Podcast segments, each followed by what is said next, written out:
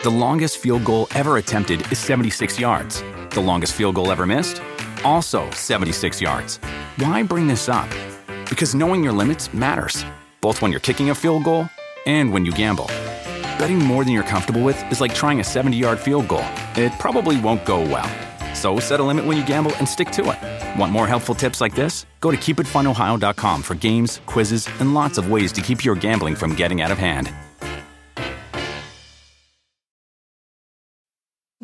Need mealtime inspiration, it's worth shopping Kroger, where you'll find over 30,000 mouthwatering choices that excite your inner foodie. And no matter what tasty choice you make, you'll enjoy our everyday low prices, plus extra ways to save, like digital coupons worth over $600 each week. You can also save up to $1 off per gallon at the pump with fuel points. More savings and more inspiring flavors make shopping Kroger worth it every time. Kroger, fresh for everyone. Fuel restrictions apply.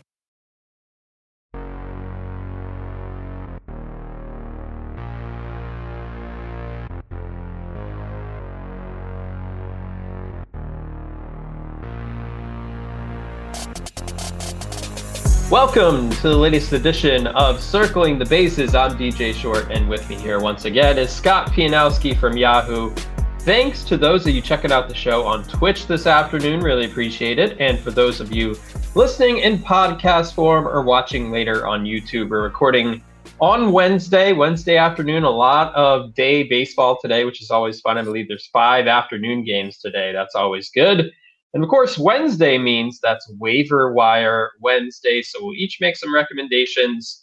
Shallow leagues, deep leagues, we'll try to look out for for all you guys. We also have some fun trivia later on in the show. So should be a lot of fun. Uh, welcome in here, Scott. How's it going? Doing great. As you said, Wednesday's a great day with all the you know the wall to wall baseball. Right, it starts early, mm-hmm. it runs late and it's a, just a good checkpoint. Right, it's a hump day. It's a good checkpoint to see where you are in the week. Some leagues have pickups or transactions in a couple of days. Hopefully, we'll give you something to do because now is usually where I get a little itchy in the, my daily yeah. leagues where I'm looking to add a guy. So hopefully, oh, yeah. we can give the people some help. I have you know my my roster tags are all over the place. I have some kind of obvious picks, some less obvious picks, and uh, hopefully, some of them will click for our listeners. Well, let's let's see if you can click right away because Scott, you are on the clock this week. Our our pitch clock again, forty seconds. Your turn to make a pitch on a player, and I'm gonna make my pick of your players right here. Uh, you gave me a list of five players. I am gonna go with uh, Brayan Bello of the Red Sox. Can you pitch me on why he is a worthy ad in mixed fantasy leagues. Sure. This is one of the ones I feel strongest about of the guys on my list. Only 25% rostered in Yahoo. And I get it. You look at this Boston pitching staff before the season. I'm like, do I want any of these guys? But you were you got me hip to the fact earlier in the year. You know, he's working with Pedro Martinez. He's got the same body type. And look at the last five starts: 2.57 ERA. He's got a strikeout per inning. He hasn't he allowed five earned runs in his first start. He hasn't allowed more than three earned runs since. I know Fenway Park makes you nervous. I know the American League East makes you nervous. But the strikeout rate plays, the Red Sox offense will support him, and you know maybe you don't start him against the absolute extreme matchups, but Bello should be rostered in fifty or sixty percent of Yahoo leagues. I agree. Uh, uh, I'm I'm with you on that, and there you go. You you filled up a whole forty seconds. I, I was into Bello during the off season. Uh, he was someone I had my my eye on going into spring training. Of course, with the news of the off season, him him working out with Pedro Martinez, his expected stats last year were better than his actual stats, which doesn't it's not predictive in any way. We go over this all the time, but it's just one data point for you to say like there's something under the hood here that's mm. interesting. Uh, so of course he got hurt, got off to a you know slower start because of that. Was behind some of the other pitchers, which I thought was actually a plus in fantasy leagues because if he was healthy coming out of the gate, he probably would have been rostered everywhere. So taking off now I think he should be rostered as well. I wonder about how many innings he's going to throw, that sort of stuff. But for now, I think he is a worthy ad. I'm going to name my first player here in a minute. Before I do, download the Rotoworld app to receive breaking player news all season long. Stay ahead of the competition by favoriting players on your roster. Get the latest injury updates, player news, and much more delivered right to your phone. It's available in your app store today. It will make you a better fantasy player for sure, especially when it comes to players we're talking about today, players to pick up. So my first player is Michael Conforto, available in 64% of Yahoo leagues. Conforto, of course, missed last year after shoulder surgery. Started off very slow this season, but he's really heated up recently. Conforto is hitting 333 with six home runs, 14 RBIs, 10 runs scored over his last 12 games. And it's one thing to throw out a player who is hot. Like anybody can do that. But we know what is capable of doing. He has that track record, he has that history. Getting further removed from the surgery makes sense that he would need a little bit of time to shake the rust against major league pitching after having a whole year off. Uh, so he's capable of being a middle of the order bat who can deliver 25, 30 home runs, 90 RBIs, something like that. And for him to be out there in this many leagues, I I I don't understand it, but he should be rostered. Agree. Fell in love with him when he was on the Mets, as I'm sure you did. I thought, yeah, it's funny. He kind of reminds me. Maybe the upside isn't as great, but his career trajectory reminds me a little bit of David Wright, where David Wright came mm. up and he was immediately the face of the Mets. And again, Conforto might be maybe a half a level below Wright, but looked like a future star, made an all star team, hit for power, hit for average, just looked like a foundational guy. And then he just, the injuries piled up, piled up. He didn't even play last year. All I've been looking for with Conforto is just a, just a ray of light, just some, the idea that, okay, he's finally healthy, he's finally getting comfortable because you never know when that is going to click again. And right. you're worried that maybe it wasn't going to. Uh, this is a case of, certainly have some recency bias here. I, I, think you have to kick the tires on Conforto anywhere he's available, even in shallow mixed leagues, because he's got the potential, I think, to be a top 30 outfielder. Another thing on Conforto, by the way. So, month of April, his strikeout rate was 33%. So far in May, it's 20.3%, which is much more in line with what he did when he was on the Mets. He has patience, he, has, he has power, hits from the left side. I mean, there's a lot going in his favor. And the Giants need his bat, too. He's going to be in there every day. For sure. I totally endorse the Conforto pickup. My next call is going to be a player I've been mentioning a lot, so I apologize for regular listeners. You, have already heard us talk about Mickey Moniak. You know he was the first overall pick of his draft class. I want to mention him in part just because his stat page is just so crazy fun right now. I mean, he's hitting 419. He's got four homers. He's got two steals.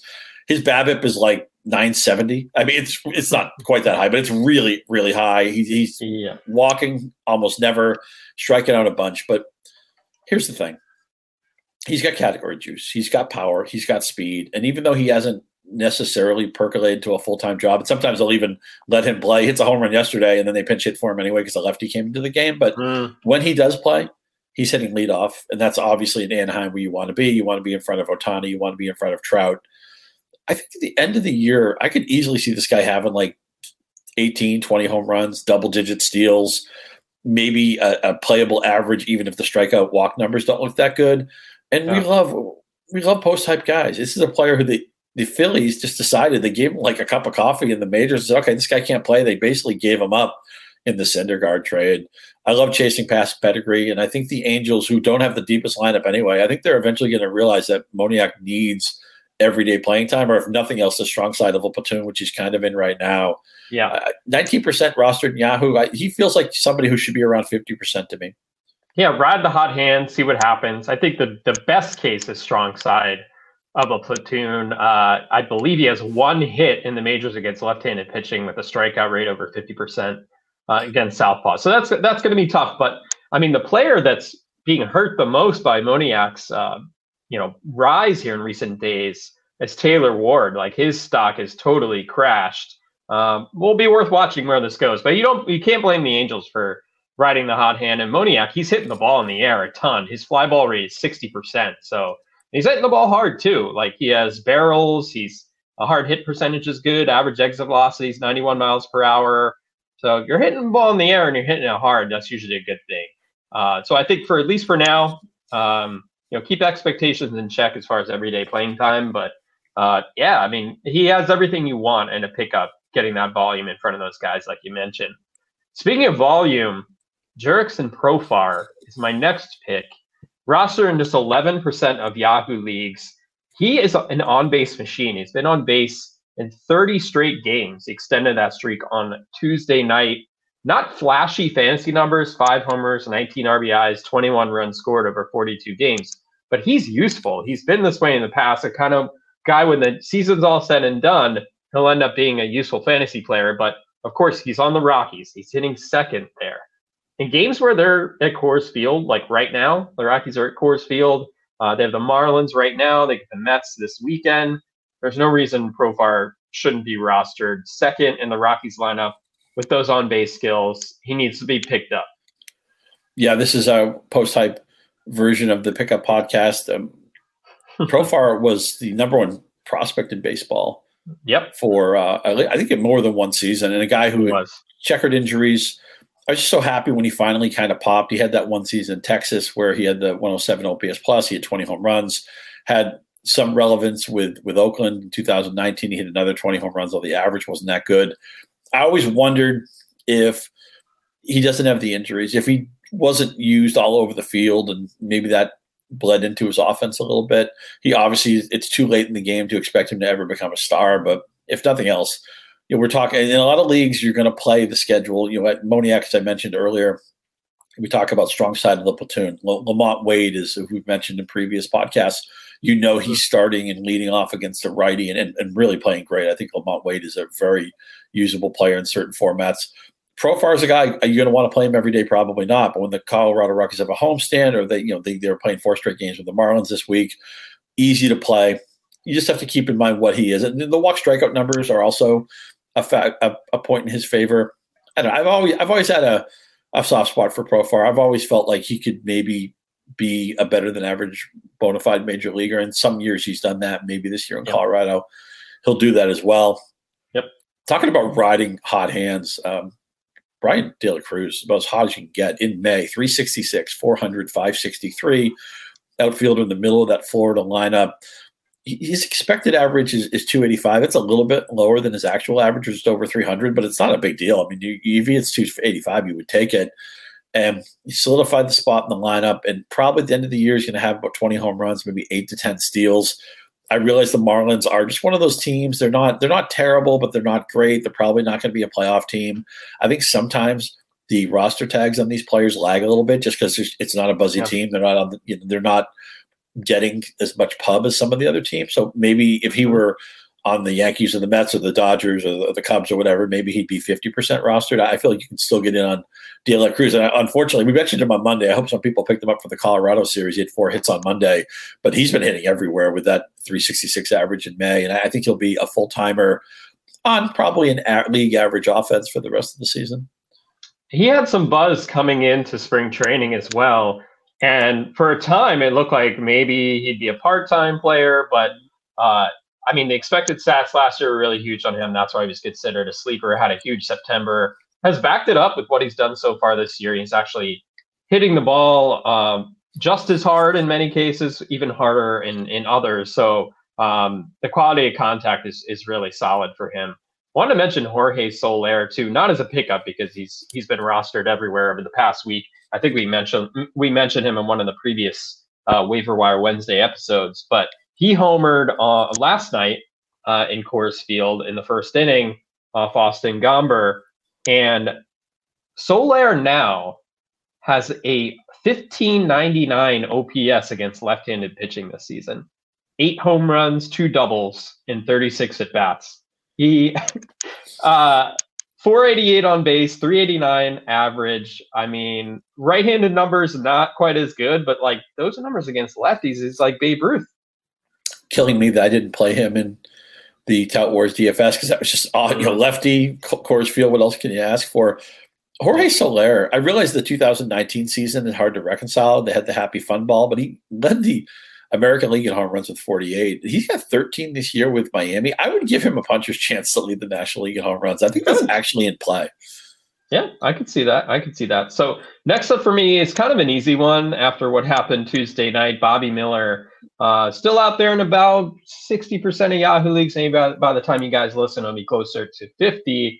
Uh, I did not start him Tuesday night against the Braves. I don't really think it was advisable to, but uh, Miller was really impressive. One run in five innings, four hits, one walk, five strikeouts. Uh, got really good stuff and also has a, a, diverse arsenal of pitches. He threw five different pitches last night, induced uh, 10 swings and misses in his 95 pitches. We know the Dodgers need that pitching right now. I think for years where we've been like waiting for the Dodgers to give these young pitchers a chance. We know their their pipeline is very good, but it's been hard for these prospect pitchers uh, to break through. So Gavin Stone getting his chance, Bobby Miller, who was actually more highly touted coming into the year. The numbers in AAA weren't quite as good, but you could see the stuff. You could see the arsenal. Uh, very promising. Let's just see where this leads. I think. Yeah, you know, last year the ERA was over four, but you know he pitched part of the year in the PCL, which is an offensive Disneyland. It, yeah. Part of it, and you know what do you what do you trust here? Follow the strikeouts, right? 145 strikeouts and 112 and a third innings, and the WHIP was 1.175. And we often say when the ERA and WHIP tell a different story, trust the WHIP. Yeah, and the Dodgers, you know, Urias just goes on the DL. We know Kershaw had to start move back a little bit because of bereavement. It almost feels like Kershaw might be ready for that yearly maintenance, load management rest that he gets. So there, guys like Bobby Miller are going to get a chance to pitch. They, really got Tony Gonsolin back at the right time because the Dodgers need him right now. But the strikeout strikeouts are going to play here. The pedigree is interesting. He was another first round pick, which we like to see with pitchers. So I would approve Bobby Miller in any kind of a mixed league, even if it's a shallow one. And this one's more for the deeper leagues. I'm going to give out JP Sears. Who, who's JP Sears? Sears that go out of business at the department store. Six percent rostered. He's on the Oakland A's, which is why you won't find wins next to JP Sears.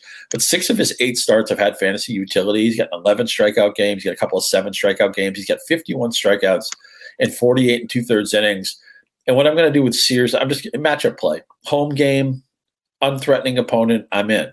He's playing Tampa Bay. He's playing the Astros. I'm out. I'm just somebody who I'm going to use mix and match when the when the opponent lineup is not threatening to me, and I think the strikeouts are going to play. And again, a lot of your mistakes in Oakland. Isn't it just sad to see nobody at that park and, and you know, all yeah. this stuff going on? Are they going to Vegas? How much money will they get for the park? And is Vegas even the right market to go to? It's it's just a mess. I wish they could make it work in Oakland. I guess it's probably not going to. Nobody's going to these games right now, but I think JP Sears is rosterable. And I also know I'll just tee you up for your next guy. That uh, this lineup, I know it's kind of a dead zone. Although we've had some fun with Rooker, we've had some fun with Esteury Ruiz, who I think is one of the great late draft picks or pickups of this season. Uh, mm-hmm. Uh, there's actually another Oakland player who has your eye. Yeah, I'm going to let people guess on that for a second. And before I give that name, I'm going to give another reminder here. Sunday morning means MLB leadoff. Watch exclusive live games all season long on Peacock. This week, we are featuring featuring a powerhouse matchup as the Dodgers, we just talked about, take on the MLB leading Rays in Tampa Bay. A great matchup, a World Series rematch, but also a potential World Series matchup this year. Catch the action live this Sunday at 11:30 a.m. Eastern Time. The longest field goal ever attempted is 76 yards. The longest field goal ever missed, also 76 yards. Why bring this up? Because knowing your limits matters, both when you're kicking a field goal and when you gamble. Betting more than you're comfortable with is like trying a 70 yard field goal. It probably won't go well. So set a limit when you gamble and stick to it. Want more helpful tips like this? Go to keepitfunohio.com for games, quizzes, and lots of ways to keep your gambling from getting out of hand. Look around. You can find cars like these on AutoTrader. New cars, used cars, electric cars, maybe even flying cars. Okay, no flying cars, but as soon as they get invented, they'll be on AutoTrader. Just you wait. AutoTrader. With the Wells Fargo Active Cash Credit Card, you can earn unlimited 2% cash rewards on purchases you want and purchases you need. That means you earn on what you want, like trying out that new workout class, and 2% cash rewards on what you need, like a foam roller for your sore muscles. That's the beauty of the Active Cash credit card. It's ready when you are with unlimited 2% cash rewards. The Wells Fargo Active Cash credit card. That's real life ready. Terms apply. Learn more at wellsfargo.com slash activecash. So my pick here is Seth Brown, someone who we really haven't thought about in a little while. He's available in 77% of Yahoo leagues. He just made his return from the IL this week. Uh, Brown missed six weeks with an oblique strain had two hits in his return Monday, batted cleanup, came off the bench on Tuesday. You like to say destination offense. The A's are not that. We know that. There are some interesting players there, but really not much to go on. But last year, Seth Brown, 25 home runs, 73, 73 RBIs, 11 stolen bases in 150 games. You'd like to think that he's healthy here. He's going to be active on the base pass. I mean, we know with Ruiz he runs The A's need offense. He's probably going to run. He has power too. For someone who's out there in more than three quarters of leagues, I think you should jump on that one right away. Yeah, and another guy, if you can get the the better cut of his splits, his career against righties 242, 310, 484. That plays in a fantasy league, especially when you add the category juice. He's a 158 hitter against lefties.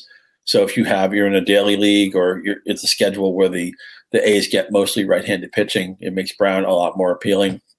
I also just want to back up quickly to you mentioned the the game that you guys are doing on Sunday at the Tampa Bay LA game. That's that's a great scouting game because you have Gavin Stone against Taj Bradley True. on Sunday, and also a, a, fascinating matchup. Looks like Tyler Glasnow is going to pitch Saturday against Saturday, Kershaw.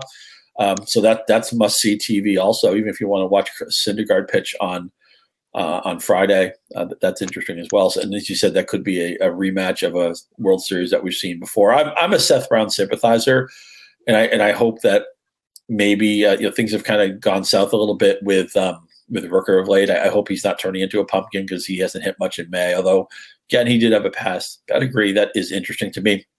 You mentioned Michael Conforto earlier of the Giants. Give you another Giants pickup. It's not anywhere near as sexy as Conforto, but Blake Sabol only 5% rostered in Yahoo. He's sitting on a 286, 352, 490 slash, five home runs. We know the Giants have had some catching injuries, but what really interests me with Sabol is that he's getting that non-catcher work, right? He's got 11, I think, games in left field. He's picked up a DH start this week. And so I think this is a path, especially while um, they have some injuries at the catcher position, that maybe he could be somebody who plays four or five days a week. The average is going to play. He's got some pop if you're in a two catcher league or if you're in a really deep mixed league where you've been scuffling a catcher, I, look, I'm not saying he should chase up to 50%, but yeah. 5% seems light to me. I, I, think he's maybe a 15, 20% player right now. Yeah, and Joey Bart's hurt again. Like that. I mean, that's been an ongoing issue. So the playing type should be safe for him moving forward for sure. Um, so one name I wanted to mention that I don't think a lot of people have paid attention to so far this year is Dauri Moreta now, if you haven't heard that name before, he is a reliever on the Pirates. He was on the Reds last year and did not pitch well, had a 5.40 ERA in 35 appearances, was traded to the Pirates during the offseason in the Kevin Newman trade. Newman's been playing some middle infield for the Reds this year, now more in a backup role. But Moreta has really thrived here with the Pirates. 2.14 ERA in 19 appearances, 31 strikeouts, does have 12 walks in 21 innings. So What's the difference here? What is making Moreta more effective? He has really leaned into his slider usage. That was more of his second pitch last year. Now he's throwing it predominantly. He threw his slider last year 24% of the time. This year, he's throwing it 54.9% of the time. And he has a 49.4% whiff percentage uh, on that pitch when batters swing against it. Uh, so dominating with that pitch we'll see where it's headed. Like maybe teams will adjust to him eventually, but really good stuff. The slider is nasty. And I think the Pirates are a team worth watching here. Um, obviously, their closer, David Bednar, could be attracted to a contender as we get to the deadline. Does Moreta move up in the pecking order in that bullpen? Does he become a potential closer? Maybe. But in the short term, I think he can deliver value even without saves, just looking at the strikeout percentage. So among relievers with at least 20 innings pitched this season, Felix Bautista is number one. Bryan Abreu with the Astros is number two. Matt Brash with the Mariners is number three. Moreta is number four. So he's delivering those strikeouts every night right now. Rostered in just 1% of Yahoo leagues. I think he's worth a pickup, uh, at least in some deeper formats and maybe some shallow ones too. I love it. If you look at what he's done in his last eight appearances, 15, you know, we talk about the control can be a little bit iffy with this guy. 15 strikeouts, no walks in his last eight appearances.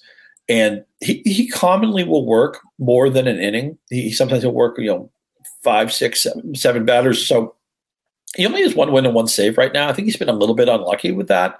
I think when you get that kind of use, high leverage use, it's going to lead to more wins. We talk about the Pirates being a legitimate contender in a weak division.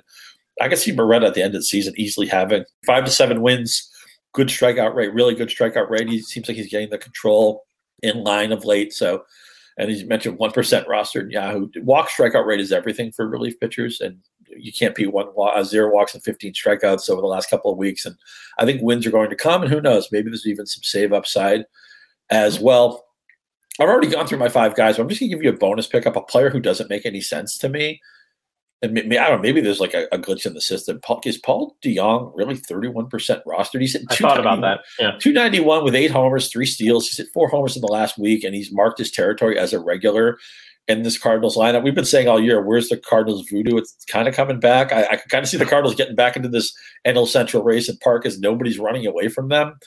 And I always feel like the Cardinals have their offense always has more viable pieces than it has lineup spots. So a lot of times it's musical chairs who's going to place in the lineup, who doesn't. The way Paul DeJong's hitting, there's no way they're taking him out of the lineup. We know the average doesn't match up with his career profile, but he's had a 30 homer tw- season. He's had a 25 homer season he should be again 31% is a slap in the face. He should be like 60 65 70% right now. I would welcome him on just about any of my mixers. He was one of the players i was looking at for this week. Uh, i was looking at the underlying stats and i i wasn't sure about the you know the longevity but um, certainly play the hot hand. It's amazing the trajectory that his career has had because he came up and he was huge. We're talking 2017 2018 he was actually in the minors recently, uh, but here he is again, uh, and really off to a great start. And you know, I think this buys him quite a bit of time here with the hot start that he's had. So uh, take advantage of it for now, for sure. So we're going to close this show with some trivia. Now, if you remember during Monday's show, we did a fast food item draft geared toward the Indy 500. Of course, fast meaning speed. We will see a lot of it Sunday, this coming Sunday. Uh, coverage on NBC begins at 11 a.m. Eastern uh, and runs through 4 p.m. Uh, so all day, check out the race there on NBC and Peacock, of course. So on that speed topic here, this is going to be all about stolen bases and not about this season. We know teams are running more. This is more historic trivia, which I think is more fun. So I'm going to throw a few questions at Scott and and we'll see where this goes. All right, you ready? Hope, hope I won't embarrass myself. And uh, you know, if we were doing an all fast team name, right? Alex Fast, the great fantasy baseball writer, Mike yeah. Mike Quick, the former Philadelphia Eagles receiver. but um, yeah, let's see how I do with steals. I'm, I'm a little worried I might embarrass myself, but I'm, I am a fan of all sports trivia and history. So let's uh, let, let the questions rip. Let's see how I do. All about history. Okay, I'm going to start with one that goes back a little bit here who has the most stolen bases who is not in the Hall of Fame? Most stolen bases by someone not in the Hall of Fame. How about Willie Wilson? Very close. He's second on this list.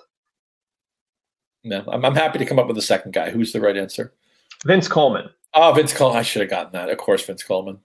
Vince Coleman, 758 career steals. Of course, in the, in the 80s, those Cardinals, they ran like wild. Um, but yeah, he's he's very high on the list. His, uh, his, his baseball reference page. I mean, he, his first three years, he steals 110, 107, and 109 bases. The game was just so different then. It was. Uh, he only had an OPS plus over 100, basically symbolizing that you're a better than average offensive player. He only did that twice, but right. It's funny in the moment. I'm old enough to remember the 1985 Cardinals, and in the moment, I hated that team. Oh, I would, I would love it if a team played like that now. I think it'd oh, be so hell much fun. Yeah. That would be great. And yeah, Vince Coleman is sixth all time, 758 career steals. Uh, Willie Wilson has 668. So you're you're very close with that one. Uh, They're kind of similar players too. I think Wilson yeah. was a was a better offensive player than than Coleman. What Coleman what ended up on your Mets? Didn't he run into the uh, tarp? He, he hurt himself on the uh, the tarp. Among other thing, among yeah. other things that went wrong when he was a Met. But I remember being very very. I mean, I was like ten when he joined the Mets. I remember being very very excited when the Mets uh, signed him. It did not work out.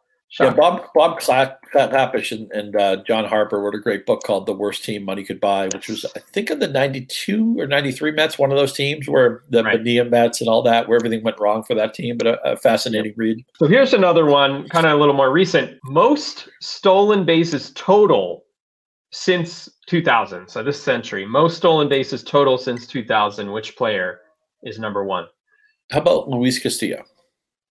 No, but his teammate you might remember during that time. Juan Pierre? Yes. Juan Pierre, 614 steals. Uh, Jose Reyes, second, 517. Ichiro, Carl Crawford, Jimmy Rollins, Rajai Davis. That's our that's our list right there. But Juan Pierre, a player that we, you know, don't ever really talk about, but there he is, number one. Yeah, a lot of those guys you mentioned also stole bases into their 30s. Uh, when we talk about fantasy value for stolen bases, this is why Starling Marte was a hard player for me to gauge this year because he was at an age where it's like, when is he going to stop running? And you know, you have a guy like Rajai Davis who he's still 40, a league leading 43 bases for the Indians uh, back when they were the Indians in 2016. Ironically enough, the funny thing about Davis is the one thing I'll always remember him for is hitting that World Series home run mm-hmm. against the Cubs that year. But he's a player who aged really well. Yeah, I mean, he stole at a very high percentage too. That year where he led the league, he was 43 out of 49. So it wasn't like he was padding the stats and getting caught a bunch of times.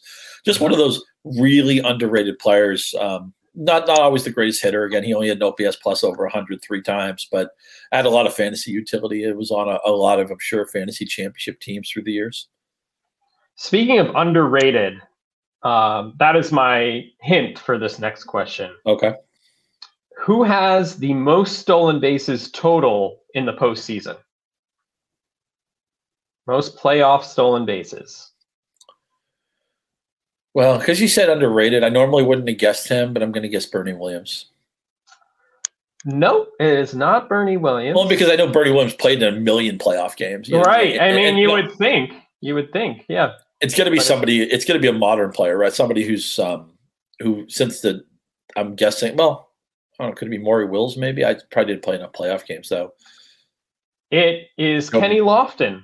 Yeah, oh, I should have gotten that. Kenny Lofton. Talk about sure. underrated. I mean, I, I, feel like he should have got more consideration. Yeah, exactly. That's exactly where I was going with that. It's not that he necessarily has to be in the Hall of Fame, but you should have taken a minute to debate it. Yeah, without a doubt. 299 career hitter, 622 uh, career stolen bases uh, during regular season play, uh, but in the postseason, 34 stolen bases. Um, and let, hey, let the league let the league steals five straight seasons. I remember the great the the founding fathers of rotisserie baseball used to put out an annual book that my friends and I would buy, and they would have little player profiles. And it said how when Kenny Lofton was still an unheralded player, I think that first year he broke in with Cleveland. It said, "How fast is Kenny Lofton?" He just stole a bases. You read this, and we all thought at the time it was funny, but yeah, Kenny what a basketball player at the University of Arizona, right? Um, I, I, I lean out on him for the Hall of Fame, but I think he should have at least been discussed. And if they did put him in the Hall of Fame, it wouldn't bother me at all.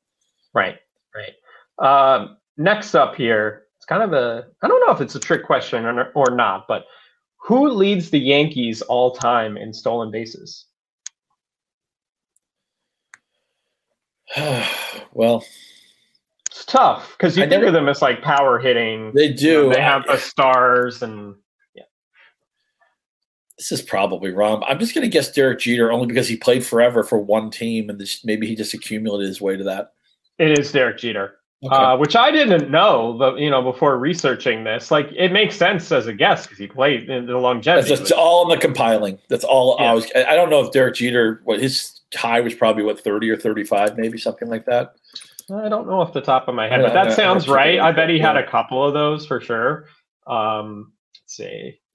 So yeah, 32, 34, yeah, in the 30s, four different times. Yeah. yeah. yeah. So there you go. But a lot of like, you know, 15 plus and over time that certainly adds up. But I, I found that somewhat surprising, but it is also logical. Um, but second, who's second all time for the Yankees? Mickey Mantle. This is nope. It's Rickey Henderson. he wasn't there very long, but like you know, three seasons of Rickey Henderson in the well, 80s. I'm glad we, we couldn't we couldn't do a stolen base segment without talking about Rickey Henderson, who is not only unquestionably the best leadoff hitter of all time, but I know this is kind of a silly tag to put on somebody, but I think he's the most underrated great player of all time. Everybody knows Rickey's great, mm-hmm. but he should have been the night. look at the 1985 stats. Don Mattingly was fantastic. I don't. I'm not here to besmirch Don Mattingly, who was Joe Sheehan's favorite player growing up, and Joe Sheehan's one of my good friend of mine, one of my favorite baseball writers, and and I think even Joe would admit that Henderson's 1985 season was more valuable. But back then, the writers were just in love with the RBIs, Henderson could have sure. easily. He, Henderson should have been the MVP in 1981 when they gave it to Rollie Fingers, a, re, mm-hmm. a great reliever. He had a like a 1.04 ERA or whatever, but right in a in a very weird strike season. that's near and dear to my heart because I really think that Henderson and Dwight Evans were having a great MVP duel, and I don't know why they gave it to uh, a relief pitcher as, as great as Rollie Fingers is. I think a very worthy Hall of Famer, but relief pitchers should never win major awards. I, I would never give the MVP to Dennis Eckersley or oh, Rollie yeah. Fingers or Willie Hernandez, and guys like that. Right. It should, probably should have been Alan Trammell's MVP. But yeah, I, that's one of yeah. my, one day I'm going to write a book about all the MVP injustices. Like how did Willie Mays only win two MVPs? He could have won like 11. Oh, which yeah. is crazy. But Rickey right. Henderson, man, was so good. So I love Rickey Henderson. I love everything that, about Rickey. I love the stories that are true. I love the stories that are apocryphal. Oh yeah, the John Olerud story where sure, yeah, it's not true, but I love it. I love it. You know? and I love, and I think I've even mentioned on this podcast before. I love that story. I think it's true. I don't even know what team he was on because one of the questions you could ask me is name every team Rickey Henderson played for, and I'm sure I wouldn't get all of them. Like I'd forget mm-hmm. the Padres or the Red Sox or something. But he was on a team that were voting for playoff shares and every person who got mentioned, Henderson was screaming out, full share, full share, full share. You can change this guy's life. He just wanted to mm-hmm. spread the money around. And I just think That's that cool. says a lot to who Rickey Henderson is. And a, a, player who was really good. You talk about some guys don't run late in their careers. Rickey Henderson was still a very good oh, base yeah. runner into his yeah. 30s and even 40 year old. You know, he had a, a couple of fantasy viable seasons in his 40s. Yeah, for the 99 Mets, I remember being so excited when Henderson joined the Mets in 1999. He stole 37 bases, he hit 315, and the 889 OPS. He was a stud on that team. Uh, didn't turn out so well in the end, but uh, that that was so much fun for me played, personally. Who grew up a huge Henderson fan. Rickey played for nine teams, and um, I'll leave this for the listener to do on their own. You can go to Baseball Reference. Played for nine teams five different teams. He played one season each, and it's just easy to forget all of them. I, I guess oh, yeah. one of them I'd remember because there was some playoff juice with with the, the Blue Jays run, but the other four teams are all very easy to forget. In fact, two of them I just don't remember. Do you remember what team he ended his career with? Uh, is it the Red Sox? There was a, he was on the Red Sox in 2002, and then he played 30 games with a West Coast team in 2003 before hanging so, up. Either the Angels or the Dodgers, probably. Yeah, it was the Dodgers. Yeah, he also he also played for the. Uh, according to this, he played for the Angels. I don't remember that at all. 1997. 32 games. Rick, Rickey was also often traded in the middle of seasons. He was. He had, he had, he had a lot of combined seasons. You know, the Oakland traded him to Toronto. He had that season with uh, the, the Padres and, and, the A's. He had the season with the Padres and the Angels. Um, a couple of tours of duty in New York. Uh, Rickey Rickey Henderson's awesome, man. I don't, I don't hold this against him. I mean, some players get traded around the league like like Barry Bonds because people uh, I'm sorry Bobby Bonds Barry Bonds' father because nobody really knew what to do with Bobby Bonds. He struck out a lot. He hit a lot of home runs. He stole a lot of bases. Right. These people thought he was going to be a superstar. He was a really good player, but he was kind of a an odd an odd superstar. Uh, Bobby Bonds is a fascinating player. So these last two questions I'm going to give you are kind of to get people thinking about what's possible this year with team with teams stealing more bases, players more active yep. in terms of stolen bases. Uh, and I'm thinking about Ronald Acuna Jr. So he came close to going 40-40 in sure. 2019. He had 41 home runs, 37 steals. You look at him right now, has 20 stolen bases, well on his way to 40. He has 11 home runs in 48 games. That could be tough to get to 40-40. But under this new environment, we're assuming at some point someone will go 40 40. Who is the last player to have a 40 40 season? It's a great question. God, this, this, can you give me the decade? It was in the the aughts. The it was in, okay. in the early 2000s. Gotcha. Shawn Green didn't do it, did he? No. Only four players have done it.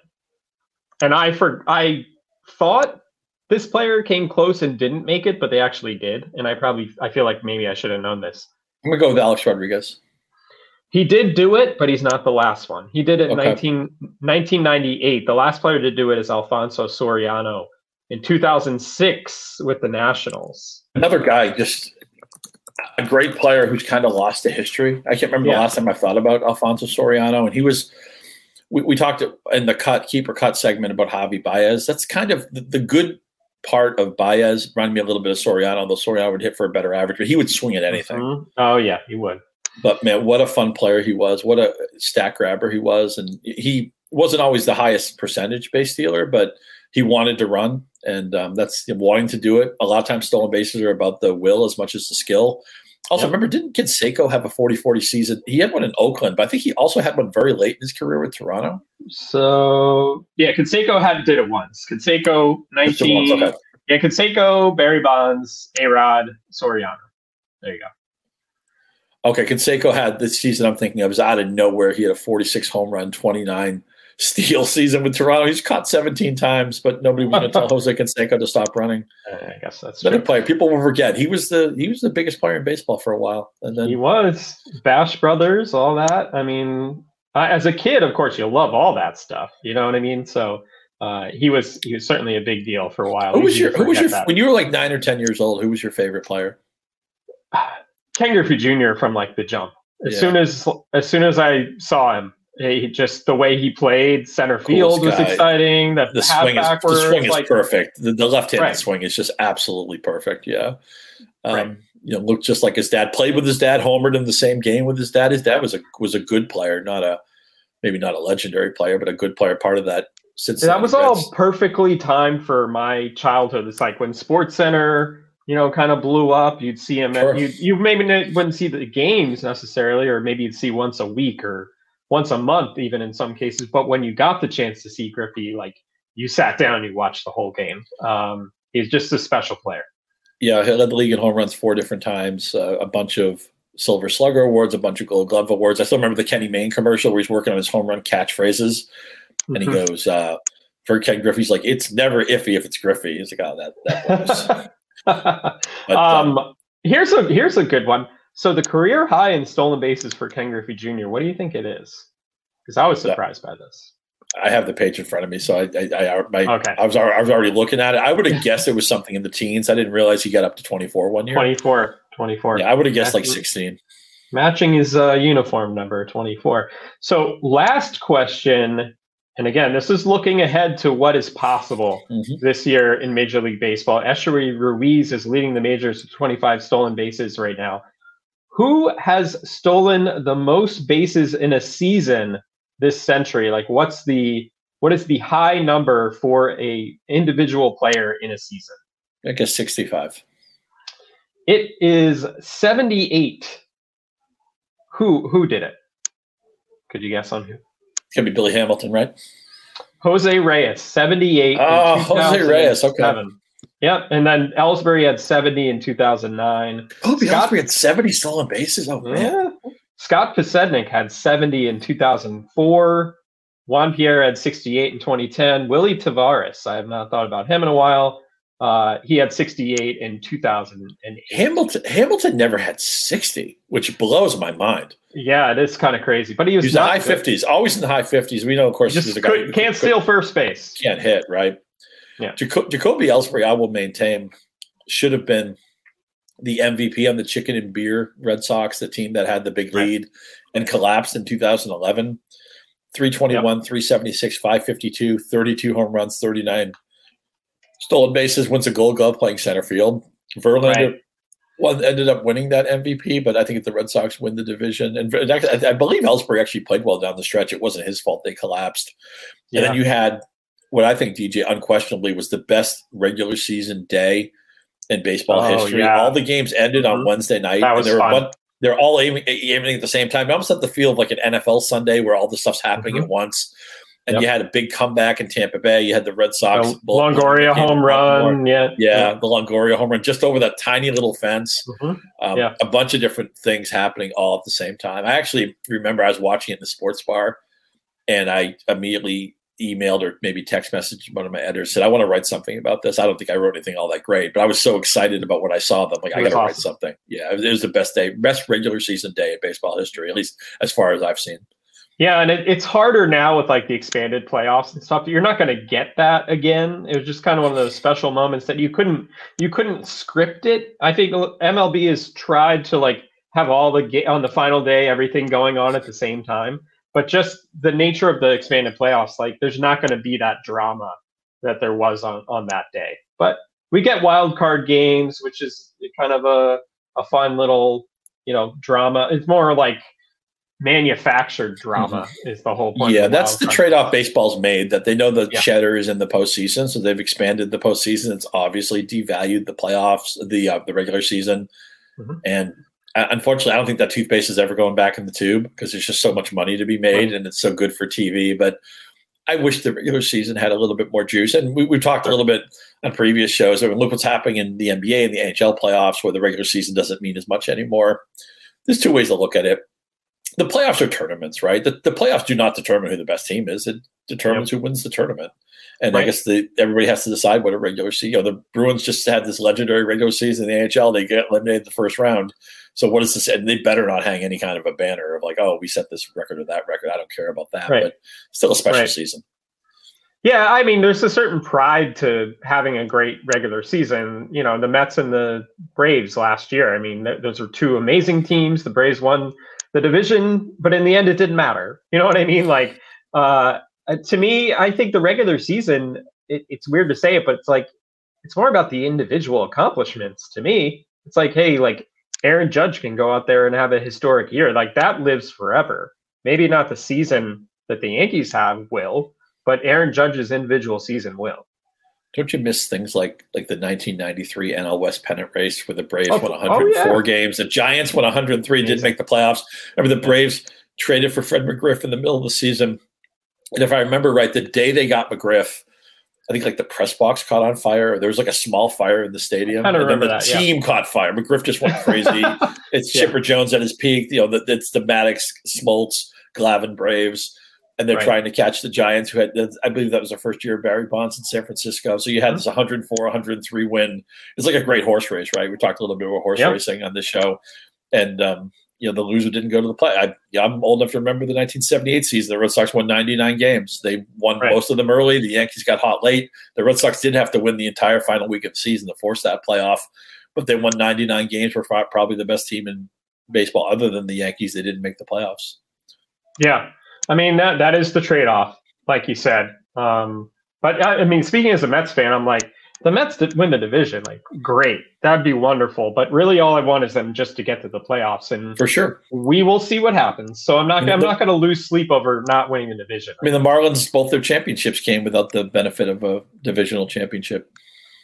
Yeah, and the Phillies made the World Series last year, and they were a wild card team that was basically dead in September. You know, like if you hit at the right time and you have these star core players you have a you know dominant one two in your rotation like anything just get the possible. tournament just get the tournament you get a puncher's chance yeah exactly so very fun it, it was nice to take a look back at, at uh you know always fun to do some trivia and, and think about history and that what ma- that's what makes us love baseball you know for sure. I'll give myself a C minus on the trivia. I should have done a lot better. What one the only thing I allowed myself to do is I did a sporcle of the top 100 base stealers of all time and I learned how lacking I am in like the old, old, old time baseball history. Oh, I did yeah, pretty well. Seventies, eighties, nineties, O's, and then the tens. I did pretty well, but I, you know, there's a lot of guys before that. I don't. I don't know. Far before my time. I don't. I just don't know a lot of these guys. Some of these guys I didn't even. I've never even heard of. But it was fun. I also thought you might ask about percentage based stealing, which I think Rickey uh, Tim Raines is the all time leading percentage based stealer. Or he's really so, close anyway. Carlos Yelich is, Yelich close to that too. Beltran, yeah, okay.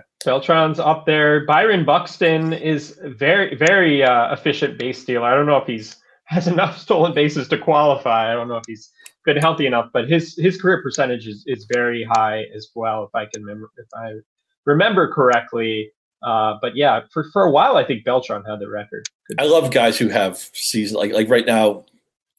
Goldschmidt's on a run where the last four years he hasn't been caught. He's stolen like um, 27 bases in a row. Paul Molitor, very late in his career, one of my all-time favorite players, still 20 for 20 when I think he was like 39 or 40.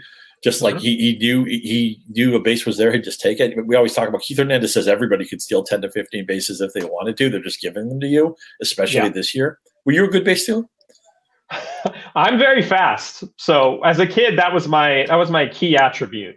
Um, not as much with the power, but with the speed. Uh, See, I've, I've, never been fast, but I stole a lot of bases because it's just I would just dare the catcher to make an accurate throw, and usually at that you know at the levels I played because it's not like I was a college baseball player or anything, but when I was yeah. 11 or 12, you know, most teams didn't have a good catcher, so no, even even a guy like me automatic. could steal bases. Automatic, automatic. So Byron Buxton has the all-time lead right now. Okay. in stolen base success. And he's sitting on it because he's not running anymore. Yeah. 89 point uh, 89.1% for his career. Alexi Casilla, second. Myles Straw, mm. Chase Utley. That's the one I. That's the one I forgot. He he did uh, break Carlos Beltran's record uh, for a while toward the end of his career. But yeah, right now it's Byron Buxton all time. Not a surprise that you know teams aren't going to run if you're not successful. So a lot of the leaderboard at this point is more modern. Uh, I know we're probably over on time, but I'll wrap it up with two things. One, I want to be fair to Buxton. He actually has five stolen bases this year, so he hasn't completely shut that down. Although the Twins are the team that runs the least. We talked about guys who deserve a Hall of Fame case. I Chase Utley, I think, is due to come up this year. Yeah, and it's just interesting that Jimmy Rollins won an MVP there, and, and Ryan Howard, I think, won an MVP or two there. But I think a lot of people always thought that Chase Utley was the best player on that best team, the best player in that yeah. infield. I think he's a Hall of Famer. I'm afraid he might get the Lou Whitaker treatment. Not make Lou Whitaker's a crime, by the way. Lou Whitaker absolutely right. should be in the Hall of Fame. I think Chase Utley deserves it. I'm very curious to see how the committee handles his case. I I think it's going to be close. Uh, the disadvantage I always thought for like Howard and Utley is like, especially Howard, like he came up late, so we didn't get like the early 20, early to mid 20s. So the longevity of these guys at their peak was a lot smaller. Like Utley from 2005 to 2009ish before like his knee injury type stuff. He's one of the best players in baseball. After that, he was still productive, but not quite the same. So it's going to be a fascinating debate. No about no doubt about that. It usually is with like second baseman. Uh, it's usually a and Utley's uh, stolen base logs are just gorgeous. Twenty three for 23, 14 for 14, 11 crazy. for twelve. Crazy. that just tells you what a smart player he was. He reminded me a lot of Paul Molitor, even though one of them was a lefty, one of them was a righty. I'll promise I'll close with this. Ryan Howard. I always wonder was the character Ryan Howard of The Office named after Ryan Howard? At that point, the farmhand in remember Scranton was their farm affiliate. Yeah, I always wondered if Ryan Howard character named after Ryan Howard and also remember Michael Scott. His middle name is Gary. Gary yeah. Scott was like a, a flamed out Cubs farmhand in like the 1980s. Uh, so I think yeah. I think they're winking at us. Michael Schur is part of the. I know that's what I was going to say. Maybe. And you can watch The Office on Peacock. So it all there you go. Watch The Office around. on Peacock, especially for the Ryan Howard episode. So who's your favorite non-Carell character on The Office? Oh, that's a that's a great. That'd be question. a fun draft. That'd be a fun draft. Of The Office character. We got. Maybe we should save that. Save that. Save it, dear listener. You can shout out the right answer, and maybe we'll revisit this on a different. Let's let's save it. We need we need drafts. We need drafts. So we will we save do. that. Watch The Office on Peacock. Study up, and and we will come back resume at another time. Uh, very good stuff, Scott. Thanks so much. Remember to subscribe to Circling the Bases wherever you get your podcasts. And if you're listening on Apple Podcasts, be sure to rate and review if you like what you're hearing. Also, follow us on Twitter. Scott is at Scott Pianowski, at Scott underscore Pianowski on Twitter. I'm at DJ Short. Take care, everyone.